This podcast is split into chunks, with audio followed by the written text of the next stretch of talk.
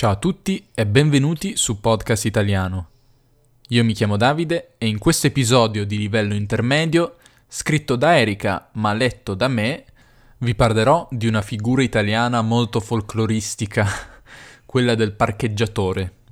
Su podcastitaliano.com troverete la trascrizione dell'episodio con la traduzione delle parole più difficili in inglese. Cominciamo. Parcheggiare nelle grandi città italiane è sempre un problema. Non ci sono mai abbastanza parcheggi, tanti sono a pagamento, è difficilissimo trovare un posto libero. Cercare parcheggio, magari nel traffico, magari quando siamo in ritardo, è spesso un'operazione stressante.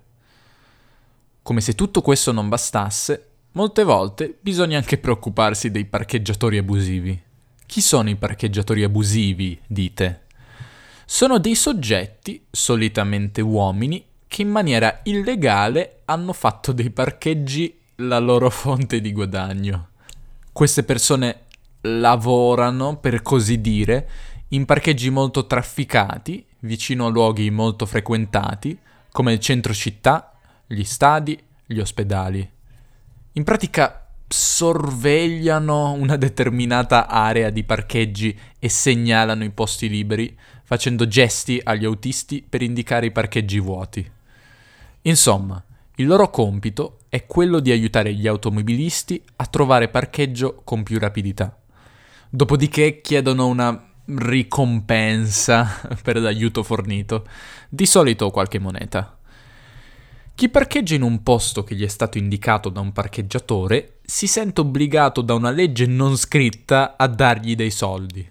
E questo non tanto per ringraziarlo dell'aiuto, dato che molto spesso i parcheggiatori segnalano posti che sarebbero ben evidenti anche senza il loro intervento. Secondo la legge non scritta, o meglio, il ricatto non scritto, non pagare un parcheggiatore significa mettere a rischio la propria auto una volta andati via, la macchina resta nelle grinfie del parcheggiatore, che se è arrabbiato perché non ha ricevuto il denaro richiesto, può danneggiarla per vendicarsi. Quindi, molto spesso, pur di parcheggiare e di non rischiare danni alla propria auto, si dà qualche moneta al parcheggiatore. Meglio dare 50 centesimi a lui che dover pagare centinaia di euro per riparare l'auto. Questa pratica, sebbene sia illegale, è veramente molto diffusa. A Torino, per esempio, c'è un parcheggiatore che è diventato ormai una personalità e che lavora nella stessa piazza da più di vent'anni. Tutti lo conoscono e alcuni gli lasciano addirittura le chiavi della propria auto fidandosi ciecamente di lui. Persino il giornale La Stampa, uno dei giornali italiani più diffusi, gli ha dedicato un articolo. Ovviamente la polizia sa della sua esistenza e gli ha anche fatto delle multe, ma lui continua imperterrito la sua attività. Per fortuna però non ricatta le persone e anzi sorveglia le auto. Ma al di là della simpatia che può suscitare un personaggio come lui, l'attività dei parcheggiatori rimane un'attività abusiva, quindi non prevista dalla legge. Queste persone riescono a guadagnare denaro tramite il ricatto e su questo denaro ovviamente non pagano alcun tipo di tassa. È molto frustrante dover pagare una persona per un servizio di fatto inutile, solo per paura di subire la sua vendetta. Di fatto è così che funziona la mafia. Paghi affinché non ti venga arrecato un danno. Se dovete parcheggiare in Italia e vedete qualcuno che vi segnala con ampi gesti dove andare, cercate di evitarlo, probabilmente un parcheggiatore. Non pagandolo rischierete di trovare la macchina rigata o danneggiata. Pagandolo finanzierete un'attività illegale.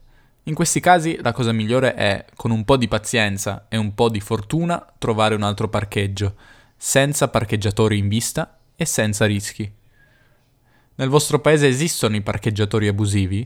Pensate che questa attività sia da punire o che tutto sommato non faccia male a nessuno, dato che si tratta di piccole somme di denaro?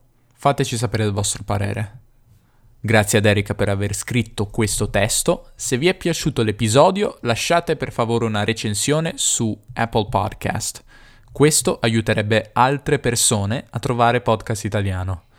Sapete inoltre che siamo su Spotify, se ascoltate podcast lì, beh, ci siamo anche noi. Grazie ancora per l'ascolto, alla prossima. Ciao.